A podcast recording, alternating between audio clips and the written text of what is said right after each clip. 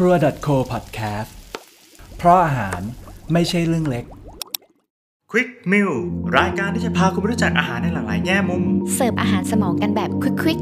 ที่รู้แล้วจะทำให้การกินของคุณอร่อยขึ้น สนุกขึ้น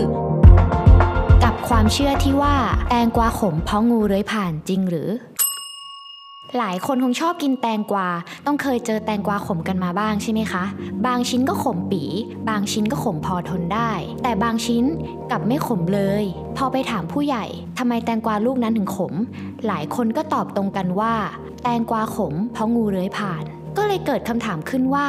งูเลื้อยผ่านทำให้แตงกวาขมได้จริงหรือ คนที่เคยเจอแตงกวาชิ้นแจ็คพอตสังเกตไหมคะว่า แตงกวามันไม่ได้ขมทั้งลูก ชิ้นที่ขมที่สุดมักจะเป็นส่วนที่ติดอยู่กับขั้ว ส่วนเนื้อที่ติดอยู่กับเปลือก ก็มีรสขมบ้างเล็กน้อยรสขมดังกล่าว เกิดจากสารชนิดหนึ่ง ชื่อ cucurbitacin เป็นสารที่พืชตระกูลฟักแฟงเกือบทุกชนิด ผลิตขึ้นเพื่อใช้เป็นเครื่องป้องกันตัวเองจากสัตว์กินพืช เจ้าสาร cucurbitacin ตัวนี้ จะมียีนเฉพาะทำหน้าน้าที่ควบคุมการผลิต แตงกวาลูกไหนที่มียีนเด่น แตงกวาลูกนั้นก็จะมียีนรสขมนี้มาก แต่ถ้าแตงกวาลูกไหนที่มียีนด้อย แตงกวาลูกนั้นก็จะไม่ขมเลยค่ะถ้าเราซื้อแตงกวามาจากตลาด แล้วโชคร้ายเจอแตงกวาลูกขม